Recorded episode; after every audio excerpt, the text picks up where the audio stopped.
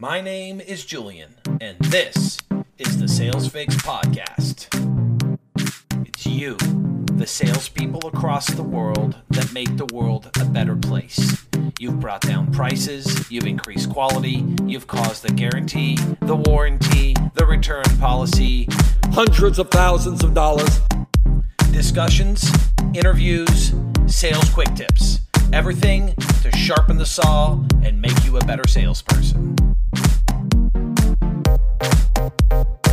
Hello, sales warriors, and happy new year and happy holidays to you. Hope you had a nice, relaxing Christmas and New Year's season.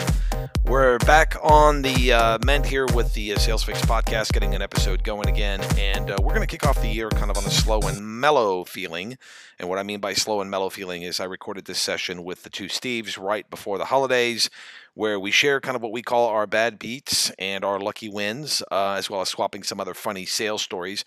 So it's just a relaxed conversation, but there's some good sales nuggets in there for you to pick up and get inspired off of.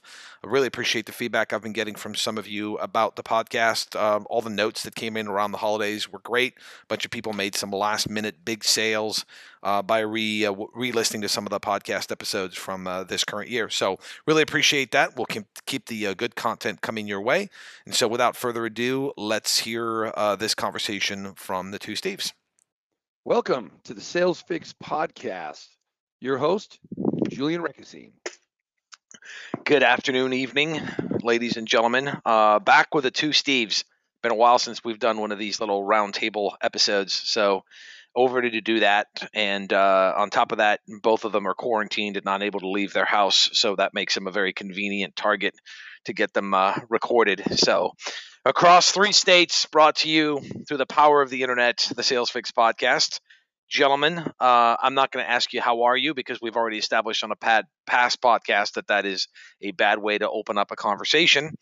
Um, so I, we'll kick it off with a question and go round table. Um, one of the questions I always ask my guest, and I don't know that most of the audience knows it for you guys, is what your sales origin story is. How did you end up in sales? Um, so, uh, Corda, you want to kick us off, and then we'll go to Davis, and then I'll tell mine.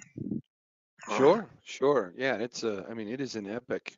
Yeah, I didn't get. And I, we've talked a little bit before, but it's like I thought I did not think well of salespeople. I, I had all the wrong prejudices, preconceptions, uh, everything that we talk about, did the notions we all talk about dispelling. Yeah. That's what I thought. That's what I thought. You know, and I was, and it just burned me that these guys were living a lifestyle that I would have liked to have lived. Um, you just like the fact that we could expense meals and lap dances, Oh, and you couldn't I- as a reporter. I was, Yeah. I was, yeah, I was talking to people. I go, I cannot imagine saving enough money to eat and entertain the way these guys do. I, I honestly said that one time to one of the copy editors. We should let it be known that you and I met at uh, a Metro newspaper, Yeah. small, Correct. small suburban daily. Um, And that business, it really uh, solidifies, hit home that concept of uh, the- negative ideas of of salespeople. There was a, of course, there is no more Berlin Wall, but there was a Berlin Wall between editorial and sales. Yeah. And the thought being was that the salespeople would come over and influence stories Yep. and influence, uh, you know, bias. It's funny that we were worried about biased reporting at the time, but even the even the perception of biased reporting. But yeah, we did not want to. The news editor didn't want to give an appearance that they were chumming around with people who Yep. might convince them not to cover a big sponsor that had done something wrong. Yeah, or even So- just like, hey, this brand new restaurant opened up. I'm I'm talking to them about an advertising campaign. It'd be really great if you guys could write an article about the new opening of this restaurant, right? Nine Exactly. will not happen. You know, you shall not pass. Yeah, that was the Bill. Bill Pigeon. Yeah. Uh, but yeah, so even there, what's the message there? Untrustworthy, uh, no integrity. Yep. Will trade morals for. I'm, I'm remembering a line from Animal House, but will trade morals for um, for dollars. So Yeah. I had that attitude, and then you you crossed over that sort of Maginot line of I did. we, we became friends and slowly but surely you know we coached together there's a sale in coaching i've managed political campaigns there's a sale i have to convince the voter of the roi of voting for my candidate. Interesting. I have to convince my student of the ROI of reading. Eh, people don't know that behind the scenes we mostly talk about Russian literature. We were arguing Tolstoy versus Dostoevsky Yeah. versus I wish I knew a third name, but the um, they you know teaching them the value of literature, the value of uh, of grammar and punctuation. You got to teach that the ROI there. And long story longer, you kind of called me out of the blue one time and you said, Corda, what does the word, what does the phrase ROI mean to you?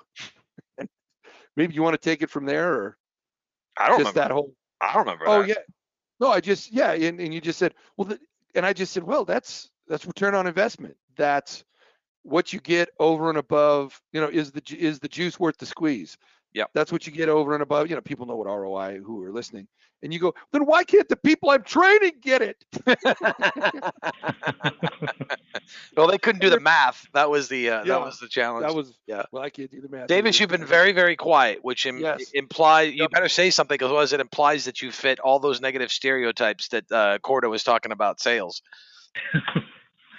I don't know the story, but it was chuckling alongside with you guys. Yeah. Oh. Yeah. Excellent. Yeah. It's, So my, uh, voice, oh, go ahead. When I hear Yeah. my voice too long, I Oh. feel like there's something wrong. Like maybe somebody's passed out. Anyway, go ahead.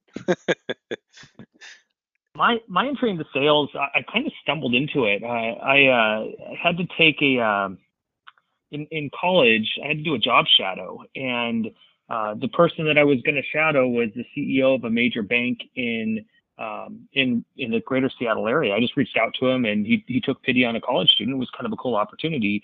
Uh, why I reached out to him, I can't remember, but at any rate, we weren't able to meet up, and and so I like a typical college student procrastinated and had to shadow someone. So I shadowed my dad, who was uh, a mortgage broker at the time, and he he started talking to me about what he was doing and um, you know the the fun he was having, the independence of being uh, you know self-employed, and uh, encouraged me to um, you know to to spend a little bit more time during my senior year in in, in school, going up to his office and just kind of checking it out.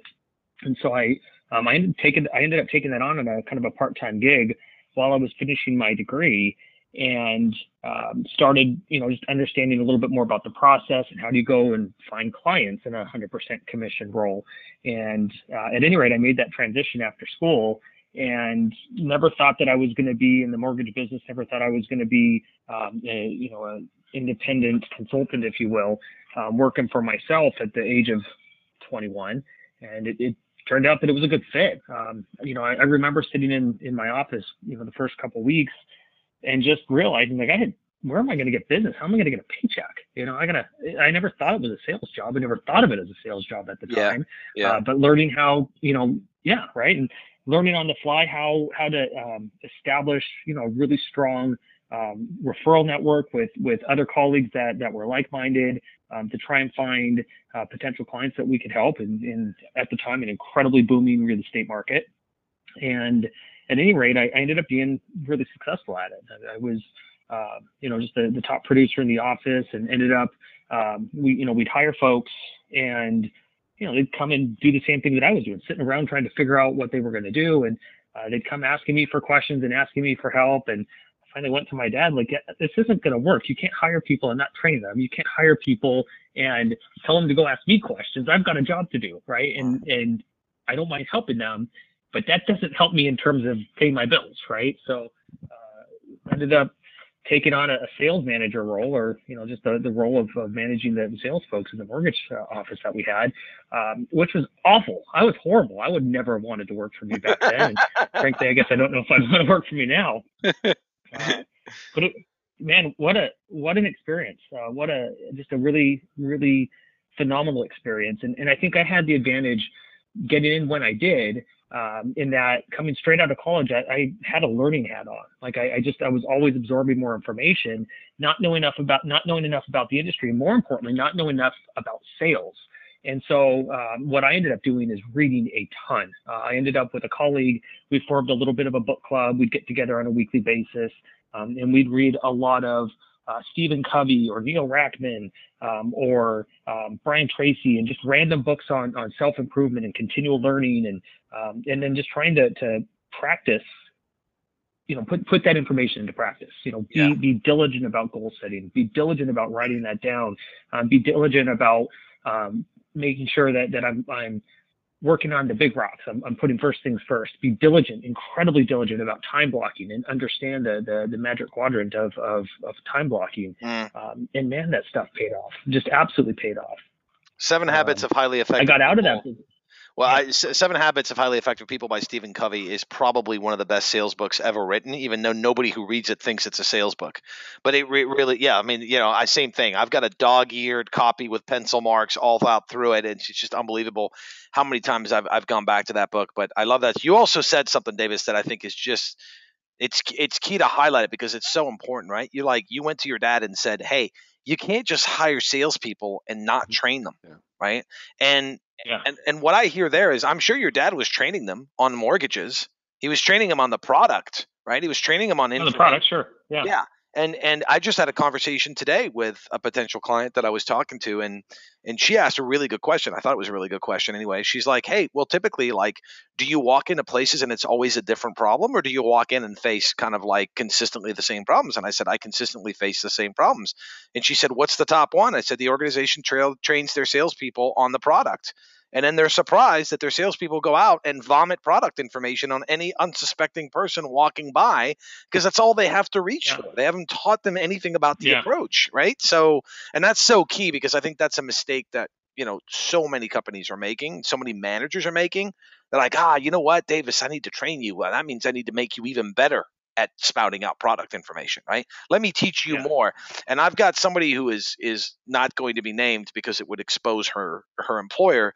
But I was having a recent conversation with somebody who is in a sales role for a major software company, and the software company continues to get her to take trainings on the software. They have software experts, right? I don't know what they're called at that company, but call them like you know product or engineering people, right?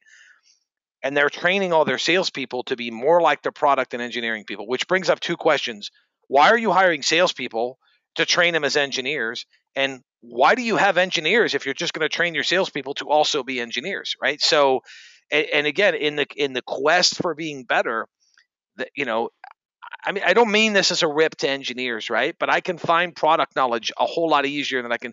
I, I guess the way I would say it is, I can be great at, at my product, but if I can't get into the room to have a conversation with the client, what good is that information doing me, right? Yeah. Versus a person who gets Yeah, the and- door and open if and gets the engineers in front of the clients. I I think that's it. Like with with with having product knowledge, you need to you need to know your product. You need to understand um, the benefits of it, the features of it, but that's not the sales portion of it. Correct. Um, from a sales perspective, you need to know how to open the door and build relationships, uh, identify problems that your product can solve, and then present the solutions. And um, if you're able to go through that that method, you can get other people to help you on the product side, right? Whether it's your manager, whether it's a, a software engineer, whether it's a, a, an expert, yeah, you got to be well versed, but uh, you need to be able to go and, and break down those barriers. And the only way to do that is uh, following a, a good, solid sales process. Yeah, and having and having that approach. Corda, you want to say something? I can tell.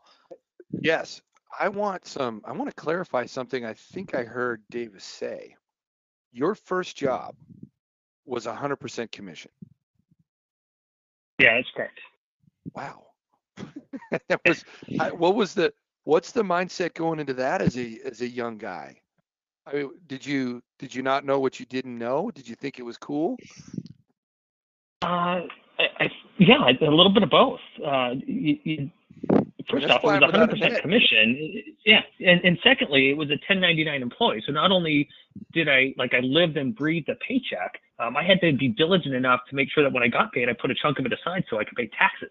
Uh, that was fun. Yeah. Um, you know, I, I, you know, it's tough. That was such a long time ago. I mean, I, I remember um, understanding that I was in control of, I was in direct control of my paycheck, um, and and um, I really enjoyed that. I really liked the idea that I can put in more work, and if I get better at what I do, I can see a direct benefit of that versus um, working a nine to five where I knew it was an hourly wage or a salary, and um, and, and that would be flat.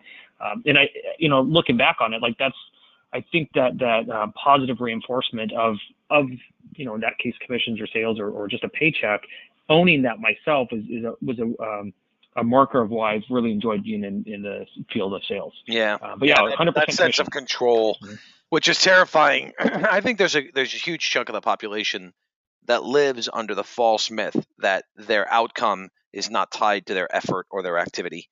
Right? Things happen to Yeah. them, and I, the the first the first I think the first big sort of uh what's the word I'm looking for? The birth the, the first big epiphany I will say that you have to have to be successful in sales and I would also stipulate also successful in life is you have to accept responsibility you have to say not not not no bad things happen to me that i'm not under control. I didn't control covid coming into the market right? But i control how i react to it. I control what i choose to do. I control whether i dwell on it stay focused on it obsess over it get defeatist or whether i keep rolling and moving with the punches right? And and i think that that first sort of epiphany and the people who lock onto that i think are drawn to sales because they're like wow i can affect my outcome. It doesn't matter how long i've been at the company. Guy can be been 25 years longer than me. If I pr- outproduce everybody, I'll out earn everybody. And let's be honest, most top Yeah. salespeople make more than the person managing them, and that's the way it should be, in my opinion. That's absolutely the way it should be. Yeah. Right. So Yeah. it's Yeah. a pay That's cut to go to turn into the management from being a top salesperson. Right. So That's how you turn me to the dark side, Julian. yeah. One day you came over and you said, "Who is Steve Corda, and why is he the entire weekend sports?" center?" I noticed there was one guy writing. It was Pareto's principle. There's like there's one Yeah. guy writing 80% of the articles in the. What the heck is going on then- over here? There's over the five years, sports just- writers, and one of them wrote 80% of the darn paper this weekend, right? So, yeah. yeah, Yeah. And it, yeah, and over the years, you just got right to what's what Davis was saying, and I'm going to deflect away from myself here in a second, but that concept of your income is tied into how hard you're willing to work. And I want people who may have just have a mild interest in sales or they're kind of tangential to sales to hear this because I was in gigs where, you know, teaching and coaching, you get there at six in the morning to open the weight room and you're there scouting an opponent till 11 at night. Meanwhile, somebody's got their hands, you know, laced behind their back, their the back of their head, their heels up on the table, and they're making almost basically the same as you. And you you Yeah. just you chipped away at that. So That- I'll that- I'll I'll amend that slightly because I don't think it's about working as hard as much as it is about as smart as you want to work, not as hard as Yeah. you want to work. And and I say that because part of what attracted me to sales, I want to be completely 100% to a fault honest in this statement here, right? If you went back and talked to all my high school teachers, the universal theme they would have told you is smart, ton of potential, lazy as a dog, doesn't feel like doing any of the work, right? that was me to a T. I was a B student in high school because it required very little work to be a B student. If I had actually done any kind of effort at doing homework in high school, I would have been a straight A student. I could get away with being a B student with very minimal work. And and because of that, right, the what what drew me to sales once I discovered it and locked into it was I can make enough money that I can blow off a Friday afternoon and it doesn't matter. It won't affect my income. And they're not going to fire me, right? Because I'm bringing in so much money, I'm profitable for the company. And there is no value statement more easy to calculate at the end of the month or at the end of the quarter, at the end of the year, than for the company to say, okay, how much should it cost us to have Recasine on staff? Okay, how much should he bring in? Yeah, we're good on that. Let's go look at other positions to eliminate, right? Where the, this one, and I, you know, I, I feel for the people in accounting. I feel for the people in marketing because it's a lot harder for them to get that solid number tied to their effort, right? It's just a lot more difficult for them to be able to do that. There was a great reporter, great writer, and he went and asked for a raise. And the editor told him, he said, it's not like you're a salesperson bringing in $250,000 worth of revenue every quarter. Wow. in which case I could, I mean, it wasn't a put down of the position. It's Right. like, how do you calculate value?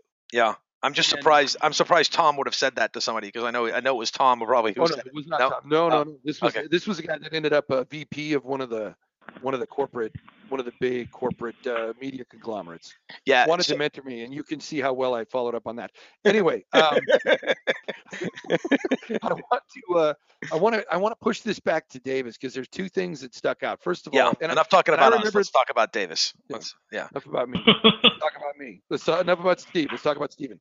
Um, the and I just I remember it, it- you just brought me back to they train you in college to be a journalist, and there here's how you write. So you learn the writing, and then there's things like cultivate sources, break breaking news, and then you sit down at your desk and you got your phone and you're getting your paycheck and okay, how, how do I cultivate sources?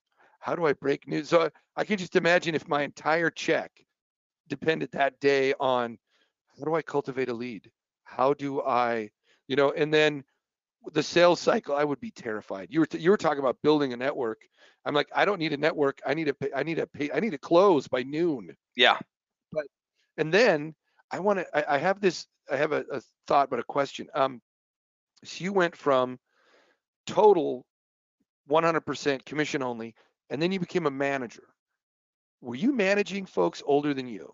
What was the age breakdown in that office? Because it sounds like this was kind of early in the career too. Yeah.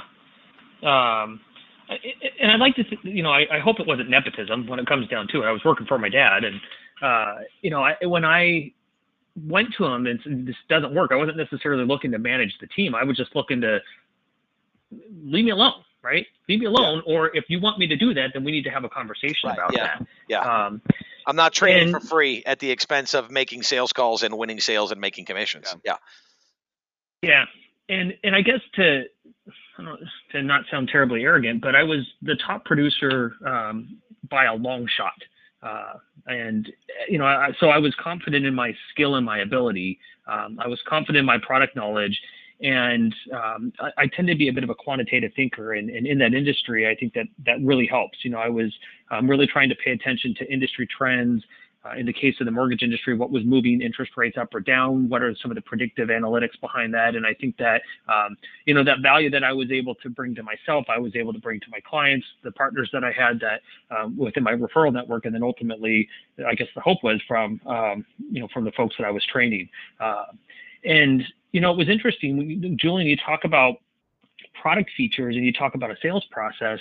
Um, you know, I, I certainly knew enough about the product. But what was really interesting when I look back on it, one of the big things that I was a big proponent of was just the daily sales activity. What are the inputs? What what activities are you going to do every single day that whether you um, successfully find a client or not, you can leave at the end of the day happy knowing that you put in the work. That if you do that day in and day out, you're going to find success. Yeah, I love that. I love you that. asked, you, you, know, was I was I uh, managing people that were older than me? Absolutely. I mean, at, at that point, I was you know 22 23 probably 23 24 years old. Um, it, but and the point of asking wasn't that, weird. Yeah. No the oh, point ahead. of asking that is that i mean that's at that point you're not leaning on anything other than pure process and pure results. You're not i mean you're not coming in as a 50 year old that's managing 25 year olds and people go so you don't have that automatic presence what i was talking about is you went from a yeah. that's more what i was shooting at is you you went from having to learn a sales process to now a process of of combining sales goals anyway so that yeah, yeah. i just that's more what i was getting at because with those because you've removed all of the signs of prestige and and automatic presence that a, an older person might have and you were stuck with just yeah. your process and what you had to offer yeah, yeah, I, I, that, I think that's what it is, and, and the results, and the results that I had that had people asking, "What are you doing?" Yeah, you know, it, it, differently. It parallels. It's interesting. It parallels my journey. So I had done sales stuff without recognizing that it was sales stuff. Kind of what you said, Davis. Right? It's like I didn't think it was sales. I was just yeah. told go get business. Yeah. Right? So um, in in in in college, I I went and sold ads for the radio station without realizing they're like, hey, go talk to a bunch of businesses and see if they'll sponsor. Right? So if you'd asked me at the time, what what did you do today? Oh, I went out and found sponsors for the radio station, but the word sale wouldn't have occurred. Of course, there's no sales curriculum in 99% of universities, right? Even though there's a sales department in virtually every company. Um, and and yeah. um, what happened for me was I went down this path, you know, chasing the arts, the writing, and that kind of stuff for a little while and I was working in theater arts and those things. And I realized at some point that, you know, I looked at the people that 35 years ahead of me in their career and I'm like, that's not where I want to be 35 years from now. So I need to reanalyze and do something different.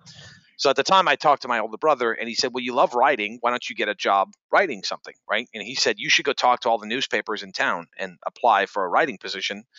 And so I did almost that. I went to all the newspapers in town and applied for a position, but I forgot to specify that I was seeking a writing position, right? So I came in and I did a bunch of interviews with this newspaper that that Corda was talking about where we met. And uh, you know, first interview went great. It was kind of a panel interview, right? And then I got brought in for a second interview with this guy and did a second interview with him.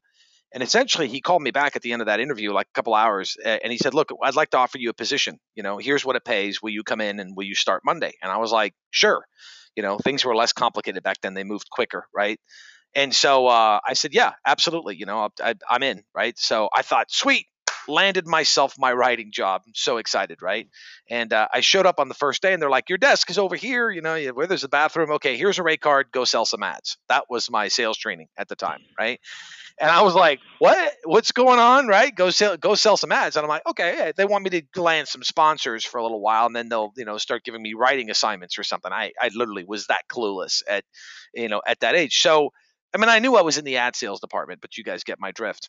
And there's two things that happened there that really changed. So the first thing I did was I did everything. I, it, at that point, my default reflex was, well, I don't know what I'm doing, so I'm going to look around at the people around me that have my position, and I'm just going to do what they do. Right? The Tony Robbins sort of shortcut to success, which is model off of people that have the result that you want. I noticed a lot of these people were sitting around waiting for the phone to ring. They weren't really going out and making calls. They weren't doing those things. So um, I, I, you know, I got a little bit more aggressive with it just because I was like, well, I, you know, my phone's not ringing. I got handed a territory that wasn't very active. So I was like, I'm just going to go introduce myself to people in the area. So that was kind of initial. So I'm doing okay. And then we were about, I want to say six months into this job. This guy showed up and he was selling a sales training package, and they let him come into the sales meeting to pitch all of us on a sales training package and it was i think the package was like $800 and back then $800 was probably what i was making a week right? So it was that was a decent investment. It was a quarter of my month. And for that you got this series of nine cassettes that had sales training stuff on it brian tracy zig ziglar a couple of others. And you also got tickets to 10 speakers over the course of the next 12 months that were coming into the seattle area they were downtown. You would go and they would bring in Brian Tracy. They would bring in Tom Hopkins. They would bring in those kinds of people. Oh.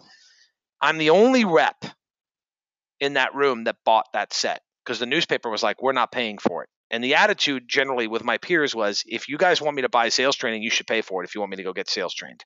And in a rare moment of clairvoyance and clear thinking for my age, right? Because I was 25, 26 years old, I went, I'm pretty sure sales training comes with me if I ever leave the company. I don't think it's like furniture that I'm going to leave here. I'm going to take it with me. So I'm like, yeah, I'll, I'll, I'll buy that. You know, I mean, I've bought some other stuff. I'll buy that. So I bought me and the sales manager are the only two people. Me and the ad sales director were the only two people in that room who bought it right? So the first thing it did is it got me noticed by management as this is somebody who's hungry and who's trying to learn, right? Now I went to all these things. Some of them were mediocre, some of them were pretty good. The best one, the one that got me hooked, was Brian Tracy's Psychology of Selling. To this day, one of my favorite hmm. sales trainings over. It's a bit dated now, but it's still excellent. And I was listening to this thing constantly. I was I bought the cassette tapes when I was at the actual event, and I had the full set, and I was in the car. I was listening to that stuff. I lived on the west side in Seattle, and my office was on the east side, so I was doing two and a half hours of traffic a day.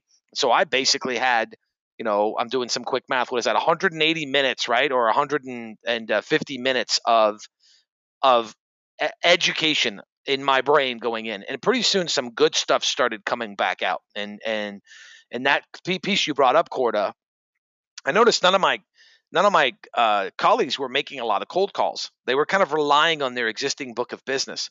So I came up with this idea. I made a flyer which I wrapped around the newspaper with a rubber band, and I made a flyer that said to advertise a free copy of the paper to advertise or subscribe.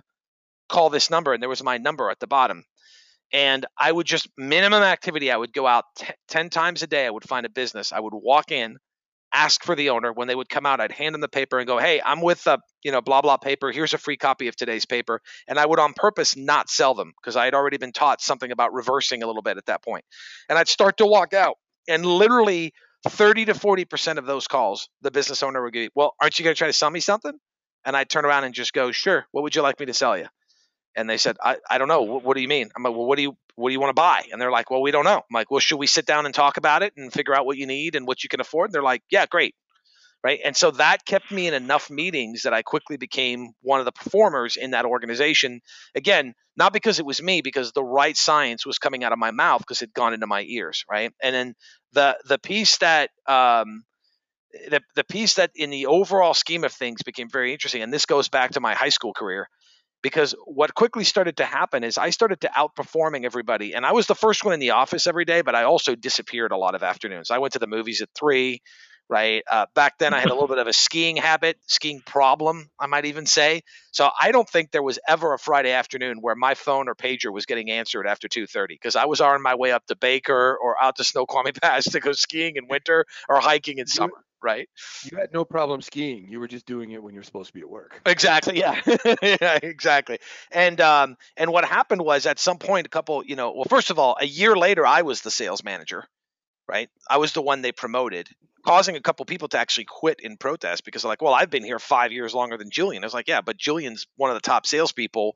You're consistently middle of the pack. I also got handed more opportunity, bigger territories, those kinds of things that you know help me um, uh, do better. But you know, I, I again, it was my motivation at the time was how quickly can I get my work done, make money, and go have fun?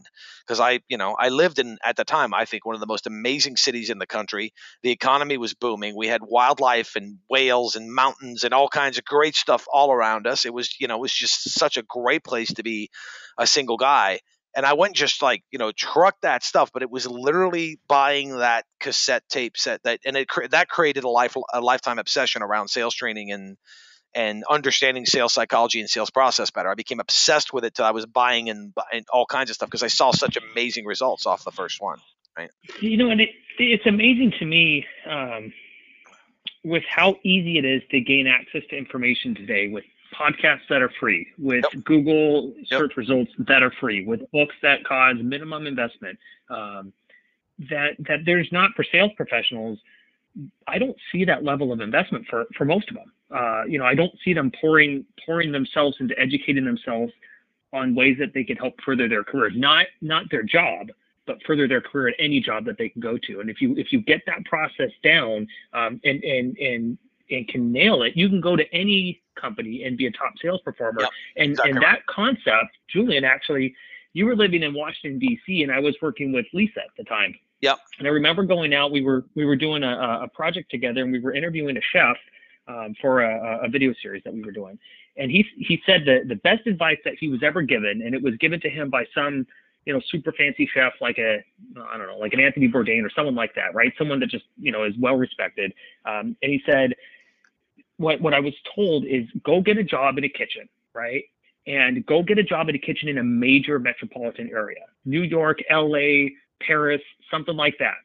And over the next five years, every year, move and go to another job you know, go to another kitchen, go to another restaurant, right, in a major metropolitan area.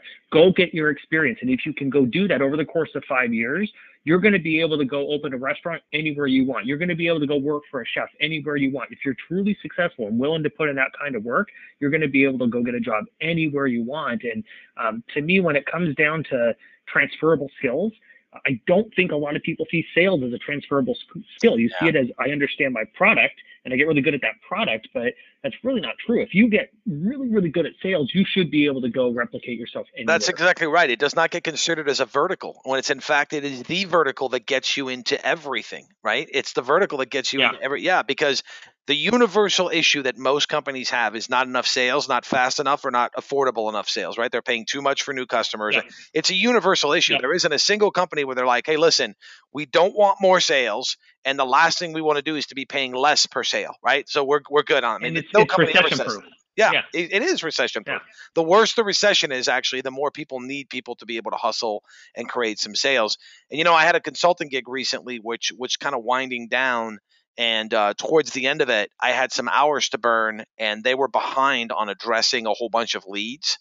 And and so I did a basically three week stretch in the last like couple months here, where I was making cold calls probably five six hours a day. And you know what? I had a blast. I really had a fun time because it was in the setting that I was in, understanding uh, and that's the piece I think I want to tell all salespeople who are starting out. Like you go, oh, this is so difficult. I'm getting rejected so much. And there's two reasons you're thinking that. You're thinking rejection is something you did something wrong versus you just didn't find a live one, right? That's all that means is you didn't find a live one. Um, but the other thing is you think you're going to be making 100, you know, dials a day for the rest of your life. You're not. The quicker you do those 100 dials a day, the more of that you do, the faster you do it, the more you make distinctions and learn and become better at what you do and the quicker you graduate out of that sort of you know initial thing right so um and and and and and then you'll get to a point if you're really like sales where you actually miss that kind of contact i mean now i'm almost like man that was a fun run i'm just kind of sad that's over like i had i had a fun time just calling people and actually i blew up a ton of leads you know where i would just flat out you know, hey, listen, based on this quick three minute conversation we've had, I don't think this is a fit. Thanks for playing. Um, you know, and and then the more I did that, the more people were like, "Well, hang on, I, I didn't say that." Why, you know, pulling back at me, right? Creating that that push pull energy that's so that's so key. So yeah, I it's you know, I, and it's where I mean, for me, it's where the obsession comes from, right? It, it's where the uh, the obsession, and I also think the times when you're right, you, you guys have had those experiences where you've told a client something and they don't believe you and they fight you on it, and then eventually they go along or something happens and you get proven right, and they're like, "Man, I should have listened to you." Right? And that's those are pretty it's, powerful. It's the consulting. Yeah, the consulting part of sales. I mean, I, I love, and I just remember doing this, you know, even in the mortgage business, but um, even today, like I, I firmly believe in my product, right? The end of the day, it's not my product. These are the fundamental building blocks that you need to be looking at for your business. I happen to think we have a good product. I'd love to do business with you, but regardless, please take action. If, if this isn't the right fit, go find Bingo. something that is. Yep. And and taking yourself out of that picture and um, I, it just changes the game. It, it, it, we're no longer adversarial. Yep. Yeah, yeah, we're, yep. we're at the same table now. Yeah, right? monumentally powerful. So, uh, Cord, I don't know if you remember, a couple, uh, half a block away from our office, there was a place called Herman's Used Office Furniture. Remember that? It was that when you turn left out of our parking lot was in the first complex on the right, right there, right? I remember it well, and yeah. I think I know the story. Yeah, and and Herman was this guy. I mean, back in the '90s, he was 198 years old. I mean, I, I'd be like, you know, first time I met him, I was like, what was it like when Lincoln was elected? You know, because that was a pretty controversial. Like, because you were around. I mean, Herman was just and he walked his forehead was almost parallel to the ground you know because he was so old and hunched back and he wore suspenders and he was just this one guy. And herman would always complain to me that our newspaper ads weren't getting good enough response. He's like you know i do the sale on saturday i advertise it on friday and i got two people in the parking lot right? You guys aren't bringing in people. And i would always tell him i said you know herman like dude you're doing 5% off a $200 desk Okay, that's ten. I mean, that's ten bucks. Nobody's excited about saving ten bucks. You're not. You're not. You don't have a powerful enough call to action to get me to come in this weekend. You're just selling office furniture at the regular price. So I'll get there when I get there, but you didn't move it up my list of priorities. Well, so this one time the ad makeup department screws up the ad, right? And I forget what it was. Oh yeah, instead of doing five percent, they did fifty dollars off, right? So like it said fifty dollars off it was these chairs. It was supposed to be five percent off these. Um, I forget what they were called, Herman Miller or something. There was some kind of big fancy desk manufacturer or chair manufacturer. So these office chairs. So the ad makeup department screws up and puts a huge discount, basically 50 bucks off of a $120 chair, right? So my I check my voicemail on Saturday because I'm getting paged and Herman is reading me the riot act on the voicemail because he showed up in his parking lot that morning and there was 172 people parked out in front of his store to get the $50 off the the chair, right? So I get in my car, cross the darn 520 bridge, go all the way back into the office, type up a letter on letterhead to put immediately on his front door saying, "Hey, it was a misprint in the newspaper. This guy is not trying to do a bait and switch. It was completely the newspaper's fault." You know, so I come in, I'm mea culpa, apologizing. I put this letter up on his door. He's like, "You know, thanks for doing that." And as I'm walking away, I turn around, I go, "By the way," and he goes, "Yeah." Don't ever tell me the newspaper doesn't work again we're done having that conversation, right? Because I put 172 people in your parking lot, right? So he's like, yeah, yeah, yeah, yeah. And sure enough, man, three months later, I don't think the newspaper works. You want to do a $50 off office chairs again? See how many people I can put in your parking lot this weekend? No, no, no. he never haggled on price again after that one, right? Because it was just such a clear example that, like, this whole time I've been telling you, you're not putting, and his offers started moving up. And his ROI, to go back to that, Steve, on yeah. His ROI on newspaper advertising went through the roof because he started actually putting, yeah, because he started actually letting himself get taught, right? And, and, got outside of that ego phase that we get in where we think we can't learn anything new, right? Um, people are always surprised to find out I go to sales trainings. They're like, where you going? Uh, oh, you got back from what in Orlando? A sales summit? Why do you go to a sales summit? You're a sales trainer. I'm like, because I'm a sales trainer is why I go to a sales summit. I don't assume that I already know it all and that I can't learn anything new, right? So, uh, yeah. If if you guys will I'm let just shocked that you're Oh. you're freely fe- freely dropping uh, facts that you used to have a pager and you listened to cassette tapes. yeah. I, not, not only that, dude, but but somebody we all know, Brian, was pushing me on getting more sales training thing, and I switched cars and got a nicer car, and it had a CD player in it. But at the time, all my sales training materials were on cassettes. And I walked into one of the audio places on North 23rd, right there, or North 20, whatever it was, 230th, and told the guy, I need you to pull out the CD player and put a cassette tape player. And he's like, What? Nobody's doing that. Yeah. yeah. They'd sell you an adapter. Yeah. Hey, I want to do a couple things if it's all right. First, I've had the weakest story today, and I want to redeem myself. Okay. Second, we talked about the importance of sales training. We've got Covey, we've got Tracy. Yeah. And I'm going to put you guys on the hot seat. Who else would you recommend? And are there any modern people?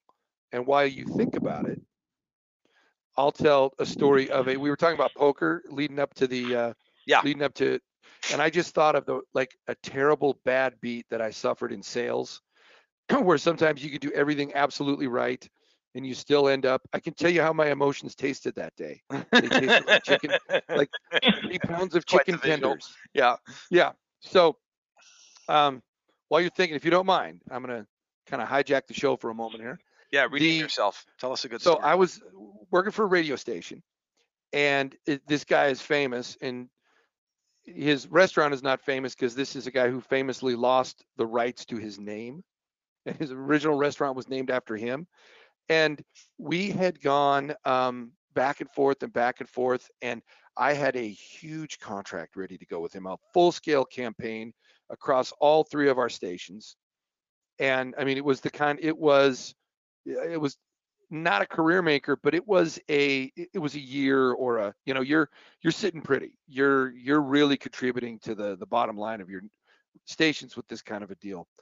I go and I, I bought a cross pen for him to sign and to hand it over to him. I ordered three pounds of chicken tenders to bring back to the office and celebrate. Confirmed that this was going to happen that day. Drive in there, and we talked about Seattle and Seattle traffic. That that villain rears its head at the end of the day here. Um, but I show up on time. I'm on time. I'm early. Talk to the guy. Um, he, the place is in an uproar. He is visibly upset, sweating, sweat through his shirt. His, it's a chicken restaurant. His fryers, his fryer system had gone out that morning. oh. Had to buy an entirely new fryer system that day. And so no signing, no and I drive out and I hit one of the top five traffic jams of the year. Just Mariners game dumping at the same time as something else, or yeah, Random Tuesday. Right or oh, random Yeah, Tuesdays. Yeah, it- yeah, it, was- it's, it hadn't reached that point yet. It, it, yeah, this would be Monday now or Sunday afternoon, but just so it was just me and my my disappointed emotions and three pounds of chicken tenders and a party waiting for me at the office, and just I, I could tell you exactly what my emotions tasted like that day, yeah. and I could tell you how much they weighed. There was nothing left in. I was in traffic for an hour and a half, sitting with that bad beat, and I ate every ounce of those three pounds of So there was no chicken nuggets. I came in with three greasy bags to a celebration that got canceled when I arrived. there will I be no nuggets. doubled- No nuggets for anyone in this situation. I don't get a deal. You don't get any tenders. Yeah. And I just crumbled up the greasy bag and threw it against the wall. Taking my nuggets and I'm going home. Yeah. yeah. yeah. It was. I got, so, I got, uh, you know, there's somebody we all know who used to own a little magazine in uh, in Seattle, and uh, I worked for him directly for a little while, where I was, you know, chasing some accounts, and I got thrown out so violently out of a car dealership. I mean, the guy just basically, you know, don't come back, don't check in on me, blah blah blah, and and uh, dude, I didn't even drive. I didn't even do the chicken nuggets thing. I I I was I could tell you exactly. I drove 1.7 miles to the nearest movie theater right there in Renton, and I I walked in and I sat through uh, Watchmen twice in a row. I watched that movie. It's like a two and a half hour movie. I watched that movie twice in a row to get like the bad taste of that experience out of my mouth. It was such a bad sales call, right? Oh, so, there's some yeah. bad beats out there waiting yep. for you. Yep. That's funny. Uh, references. So answer oh, yeah, your question. I threw, I threw out training, some modern training, or if there's a bad beat story. Yeah, no, I mean, so so to me, the reference is just first of all, like, yes, Brian Tracy's Psychology is Selling, absolutely epic. Seven Habits of Highly Effective People. I don't care if you're in sales or accounting or dry cleaning, you should read that book. I, I reread that book every January 1st. It now takes me only about like, you know, a day and a half to go through the book because I've reread it, but I'm now on my 17th year uh, 18th year, excuse me, of rereading that book every single year. Uh, and I pick up something new or in more depth from it every single year that I read it. It's it's literally one of the greatest Sharp sharpen the saw, which is ironically enough the seventh habit. Uh, it's great, one of the greatest Sharp sharpen the saw books uh, ever written, in my opinion. Really, really sad that he passed away uh, because all the stuff he used to put online was re- was really great. But to me, there's a couple books fundamentally that you have to have on your bookshelf, um, and if you don't, you're not serious about being in sales. It's just that simple. And none of them are my books, so I'm not getting any royalties from this. Um, I, I, think you got to have uh, the Little Red Book of Selling by Jeffrey Gitomer because it isolates some concepts so well, including the concept of people hate to be sold but love to buy. Um, you got to have the Sandler Rules uh, by Dave Mattson. I think if you don't have that book on your bookshelf, again, you're not serious about sales. And on a more sophisticated level, I think you've got to read um, uh, Matthew Dixon's The Challenger Sale and Neil Rackham's Spin Selling. I mean, to me, those are the big four. Where if those aren't on your bookshelf, you're you're just missing out. And there, a couple of them are not easy reads. Sandler Rules is super easy read. Yeah. It's a fantastic read you know, uh, Dixon's book, Challenger Sale and, and Spin Selling, they get a little bit more in the weeds because they're very scientifically based, but they're still absolutely worth it. So, Davis, what about you? What's yeah, your what's your book list? Um, it's funny. I, I don't like a lot of sales books. Um, I, I you know I think that you know when whenever uh, an author is focusing on a gimmick or a trick or a technique that is the um, the golden rule that, that's going to get you into quick money, like it's usually just not good. Um, I'm a big fan of of um, you know, investing and, and learning and, and taking what works and applying it to yourself and the concept of adapt and adopt.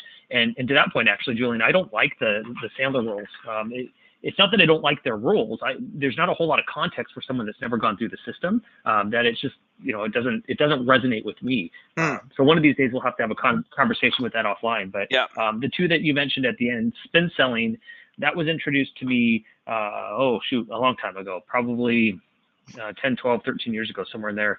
Uh, I I uh, I didn't I really didn't like it when I first um, was exposed to it because of the word spin selling and, and back to a gimmick, back to um, like you're hoodwinking people and convincing people to do something. Yeah. And, and for those that are unaware of it, spin selling is an acronym for how to really properly go through a discovery phase and to be uncomfortable, be comfortable being uncomfortable with difficult conversations yep. and really working to uncover pain and then leveraging that to solve a problem.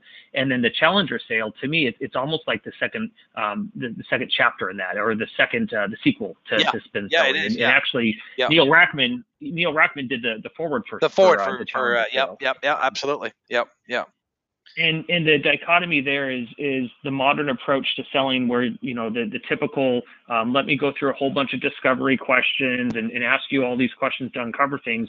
Um, for most uh, buyers today they don't want to go through that. Like that that model is somewhat broken and you have to somewhat um, uh, you know change your paradigm still go through that process but potentially go through a different way of, of teaching people about potentially trends in an industry or problems that the industry is facing and how you can ultimately solve that. And yeah. um, that book in particular, I think that that's the one I will reread um, at least annual, if, if, annually, if not multiple times a year. Yeah. Um, Seven Habits, uh, I, it's sitting on my desk. Um, I, Uh, it's been sitting on my desk for about six months now since we went uh, went to COVID. I, I, I, said, okay, I'm gonna I'm gonna take a chapter every day and I've not cracked the spine. I think it's a, a tough book to read. It's that's really a, a somewhat a I don't know. It's not necessarily lively, but um, based off your again enthusiastic recommendation, it's one that I'll make sure that I, I recommit to reading. So to me, to me, here's what I would say. I think if you try to read the book in full depth the first time that you read it, you get discouraged because it's so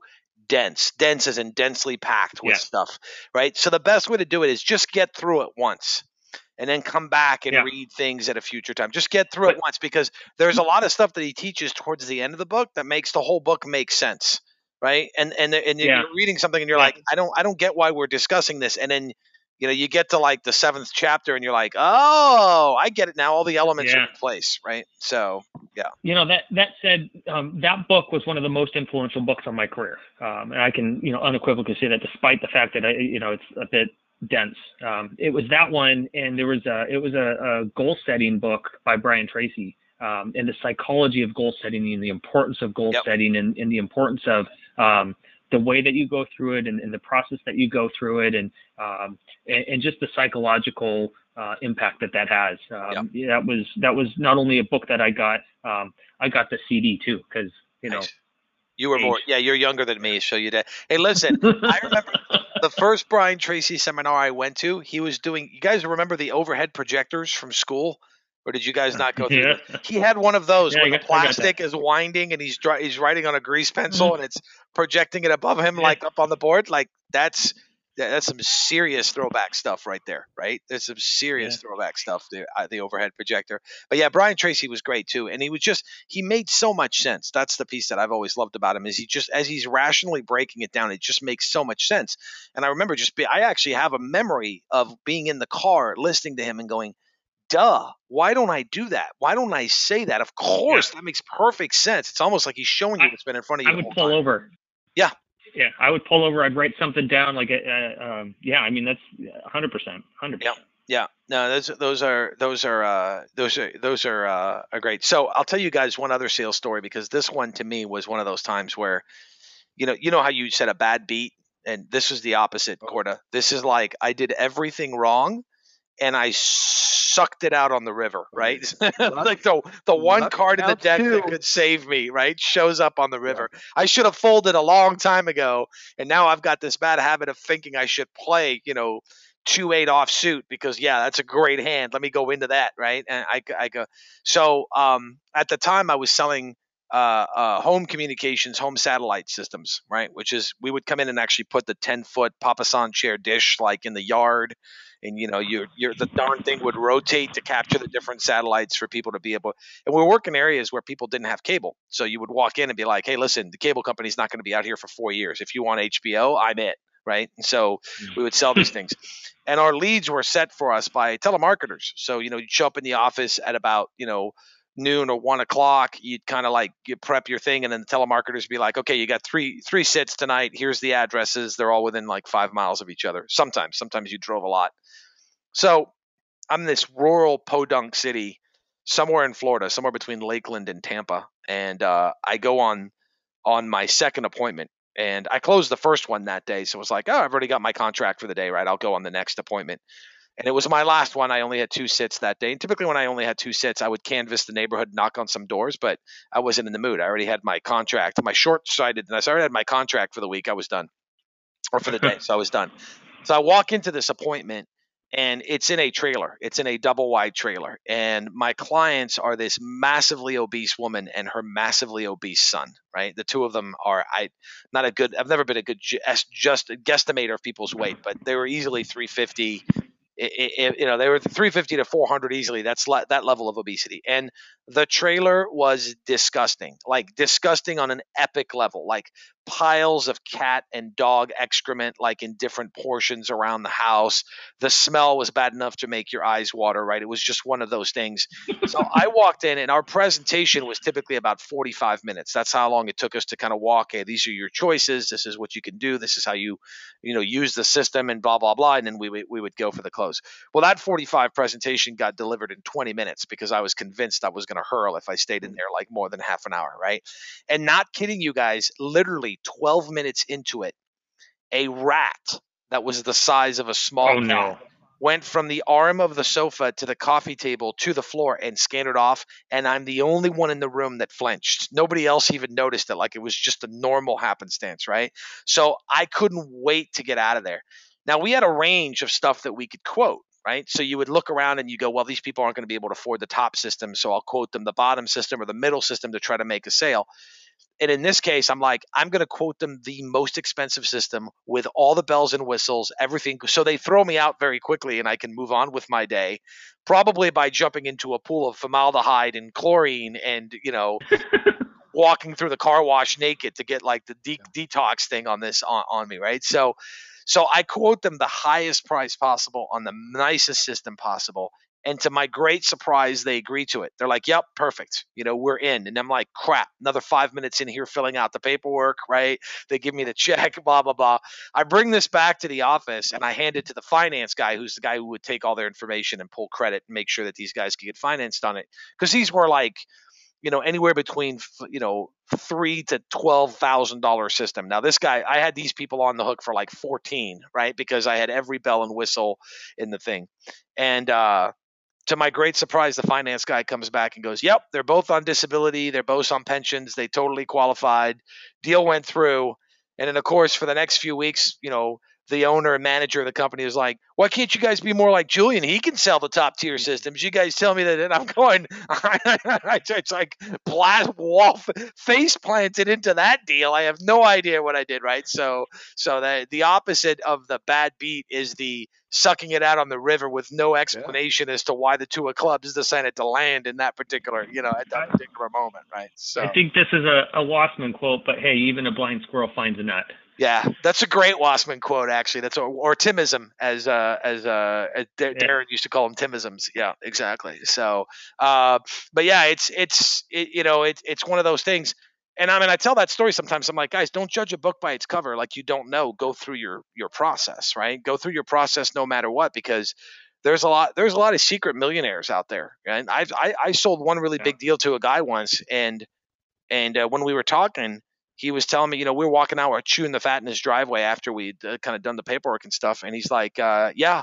Uh, I said, so how long have you lived here? And he goes, well, I in this house only one year, but on this street 22 years. And I said, really? And he goes, yeah, I also own that house, that house, that house, that house, and that house. He goes, the only one I don't own on this street is 2304 over there. And when I buy it, I'm going to ask the city to rename the street in my name right? So this guy, like living in a what looked like a hundred and eighty thousand dollar house, is actually a multimillionaire who basically owns an entire street in Bellevue, Washington. And I was like, what, you know? And but to look at the guy, you would have thought, okay, you're like, dude, you, you need a couple bucks for a cup of coffee. Like you, you know, you're clearly like down on your luck. I mean, that's what you look. You can, you know, you can never judge a book by its cover, obviously, right?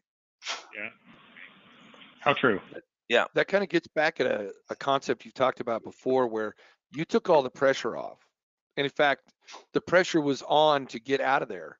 you were right. You had sort of reverse pressure, and and yeah, took all the pressure off. Did the ask that might be tough in another situation, and yeah, sucked it out. Listen, it, the sell not sell thing is really brilliant, especially when it's genuine. It's hard to pull off as a fake move, but it's when it's genuine. And again, these last three weeks, uh, that three week stretch I was telling you guys about, where I made a bunch of cold calls, I called clients with literally the attitude of I could. I mean, my my my mind frame was I don't care if you sign, right? So so so the opening line, the opening pitch included saying, hey, listen.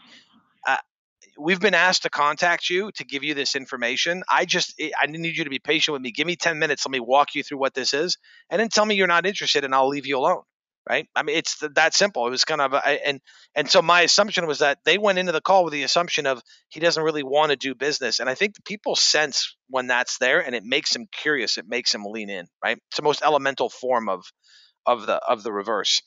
One thing to address, uh, Davis, you, you you know you said you didn't like the book, The Sandler Rules, because it it there it doesn't make sense to non salespeople or to people that are not well trained or not well trained in Sandler. I actually think there's some very core concepts in there that are so universal and so simple that sometimes people like overlook them. You know, um, my favorite being well, you know sales of the Broadway play performed by a psychiatrist. When you take that on its level and you then analyze it further, it's like it's I don't I don't need to be Sandler trained to find the gold in that statement. Going back to what we were saying at the beginning of this, right, which is um, product knowledge versus understanding human behavior enough to be able to get into the room and have the meeting. But the part the product knowledge serves really well is the conviction, is driving the conviction in your product where you it doesn't mean it's a fit for everybody, right? Because I don't care what you're selling. There's somebody out there who it's not a yeah. fit for, right? So when they're like, everybody should buy this, yeah. it's like that's a stupid, immature comment for a sales professional to make. But um, Yeah. There, there, but there, there really is leading with that conviction. It's so powerful, and I look at it in terms of how it affects me currently. When I talk to somebody and they're like, "Well, you know, we don't really believe in spending money on training," I, I mean, it's just I just look at them and go, "Listen, we could keep talking if you want, but you're literally telling me like, you know, the sky is blackened during the day and blue at night. Like you're you're saying things that I factually know to be false, right? So you're like, I'm not. You're not going to convince me here. I mean, maybe I'm going to convince you as well. And um, you know, again, I don't know if you guys have seen the movie The Social Dilemma uh, on Netflix right now. It, it's no, I'm not. I'm not seeing it yet. No. It's it's really worth watching. It's scary. I mean, you're you're gonna be you're gonna be scared. I was listening to Joe Rogan interviewing John Mackey, the CEO of Whole Foods, and they actually referenced that movie. And and uh, Joe Rogan's actually had the main person in that movie on the podcast as well. But you know, it, it's so the problem with all the information that's going on is people have to go to a sort, right? So something happened when the internet started providing us more information that we could digest. Is that the information relationship humans started having was not about seeking out information. It became about what can I edit out so I can just get the stuff that's relevant to me. And what that movie illustrates is that the AIs around social media and those things have created these echo chambers where you can get convinced of believing something if you don't walk into every situation with a simple premise um, and, and, they actually talk about it. Mackey and Rogan actually talk about it almost in this way, which is your beliefs are the clothes you wear. They're not you. They're the clothes you're wearing right now, but your beliefs may change over time based on evidence changing over time, right? And so, in the same way as as you talk about, hey, I've seen this business model in action, I know that it works. Well, circumstances could change so that somebody could come in and show you enough evidence that it's not working that you could go, all right, this business model used to work, but no longer works, right? You're going to amend, you're going to change, you're going to change your clothes, right? And and and uh, and so yeah. you know, all of a sudden you go, hey, this shirt doesn't fit anymore, right? It's not that it was a bad shirt when I wore it, but it doesn't fit anymore. It's been it's shrunk mm. in the wash. And sorry to bring the because shirt. I've been sitting in my home office and drinking too much. yeah. But squishy. I think the shirt has not shrunk. The shirt, but the, it's it's the humility piece. It's the you know, and I think that's the when people say what's the what's the magic ingredient? What's the secret sauce to sales? Right? It's really hard to answer that question because it's not any one tactic or any one approach or anything else but i think it really comes down to when you walk into the conversation with the conviction of your product but the humility of understanding that in that particular situation it may not be a fit in that particular situation for this particular client it may not be something that makes sense and that just changes the whole, whole tone of the conversation and it also puts you in a position yeah. of of this sort of equilibrium where you're not walking in with um, this attachment to the outcome of them saying i agree with you you have a wonderful product and i want to buy it right yeah. um, you understand some of them may say it's a great product it's not a fit for us at this time i love that answer right hey we love what you do yeah. we just don't we're not in a position where that's a priority right i had a guy trying to sell me that's solar this week yeah and a guy tried to sell me solar power. Yeah, I like that experience, that, that example. Yeah. yeah, and it's like, dude, yeah. I absolutely, man, but it's not on my top three list. I got three other things I need to do before I get to that. And then he kept selling into that, and that's when he lost trust. Right? That's that's yeah. like you know, if if you had said, "Hey, I totally get it. I don't know whether I'll be selling solar in three years or in two years when you've knocked off your two or three other items," but it's like you know, eh, the the the humility that he would have had to demonstrate that moment to say, "I get it. I while I see it as a great opportunity, I understand that your vision and your scope and you can see things that I can't see in terms of other repairs that your house needs that you want to get to before that. So I, you know, I totally get it. It's, I think that's yeah. that's the piece that I really hope people tie back into this sort of like this conviction. I mean, and don't even, you know, don't even get me started on where we are politically in this country. That's part of the problem is everybody hundred yeah. percent convinced and only seeks out evidence to confirm their conviction. They don't use the scientific method. Yeah. Of, I believe A is A, so let me see if I can disprove that. And only in failing to disprove it do I make it more true or convince myself more of it. Right? And there's two things I want to say. Um, the reason for that is on social media, it's too easy to hide and argue with someone versus like I did to you. And like, I don't understand this, Julian. I, I, I, I've not wanted to get into it with anyone. Yep. Just give me the perspective. I, I might disagree with the perspective. I just want to understand what that perspective yeah, is. exactly. And yep. because you and I have such a, a great, great trust and relationship, like yep. I could agree or disagree with you. You're not going to be offended. You're no. just going to give me the, the, the, information that I was, of course, perfect. Um, the other thing that I, I wanted to say, uh, and then I don't know if we have to wrap a wrap a call or whatever. Um, back to um, it's you said something like it's not a matter of working hard it's working smarter than other people and, yep. and back to you making 100 phone calls and all of a sudden you're getting better i remember darren schwartz you know again i never worked with him all that much but just one of the manager meetings that i, I walked into once um, on the whiteboard he says uh, sales uh, sales results you know um, uh, basically success is a mathematical formula and it's skill times activity is going to reach success Yep. Okay. And and like that to me, it just goes back to sharpening this. Like early on, yeah, you've got to make 100 or 200 phone calls a day because you don't have the skill. Later on, you've got the skill, but if you're not willing to put in that activity, you know, all the skill in the world times zero is zero. Is zero. right? Yeah, and, yeah. And it's exactly. exponential. Yeah. Yeah. yeah. The ratio between those two things Anyway. may change. You may go from doing 50 times 3 to 3 times 50, right? In terms of but ultimately you have to have two numbers or you're going to end up with zero, right? Yeah, absolutely. No, And great. when they both when they both go up because of a mathematical formula, right? It's Yep. exponential. Yeah. It's not multiplied by one. It's not uh, additive, right? So when you get better at the skill and you can increase that activity because both of those things have happened, right? You make more phone calls to get into more demos, and, and you got better at those phone calls, so you get more demos. You get more demos, you get better at selling. Bingo. You're, you're you're you know you're sitting more, you're selling more. You know. Yeah, no, a great. It's a great thought to wrap it up on. I, I, I totally agree. That's that's exactly right. Um, and that's why I think anybody that says, "Oh, I have the formula," it's uh, you know, it's uh, a hundred activity times four skill. You're like, oh, some people it's going to be, you know, fifty activity times eight skill. Other people it's going to be eight eight Yeah. activity times fifty skill. But you get you got to have those numbers have to be, you know, they both have to be positive. and you got to be working at both of them. You Yeah. got to be working at both of them. Yep, Yeah. yep, yep. Correct. Awesome. Well, thank you, gentlemen, for the uh, for the regathering. It's been too long since we've done this. Um, Likewise, I, I appreciate being involved, and it's been fun fun watching it go. So thanks both of you guys. Really appreciate it. And uh, that was the conversation with the two Steves. Hope uh, you guys enjoyed that. Hey, if you're kicking off the new year and you are a sales leader, um, there's one piece of software that I really want to highly recommend to you guys. It's called Refract. Uh, it's actually a web-based service. Refract.ai is where you find it online. If you don't know what your salespeople are saying, um, if you don't know how much of them are doing the talking versus how often the client is talking, if you don't have a sense of what it is that's winning you business, what differentiates in terms of specific things that they say, sequences that they say it in between your top reps and your bottom reps, or even your middle of the pack and your top reps, um, Refract is really the answer to that. Um, if you go to refract.ai slash salesfix, they can uh, provide you with uh, access to that tool. And, I, you know, I, they explain it better than I do, but ultimately it comes down to just that self awareness that you have as a sales organization to know what's contributing to your wins and what's not contributing to your wins. And I'm a big fan of this software. It's, I've used it. I've used it with some of my clients. I've had some of my clients run with it and really use it even more than what I use it. And there's also a training tool tied to it. So as a training platform and as an awareness platform, plugs right into your CRM system most likely. Really something that I'd highly recommend. And next week on the podcast, we're actually bringing on Richard Smith uh, from Refract. Um, they just released a book. Him and a couple of other guys released a book, and so we're going to talk about that next week. So you can look forward to that episode. We'll catch you on the next episode. Thanks for tuning in.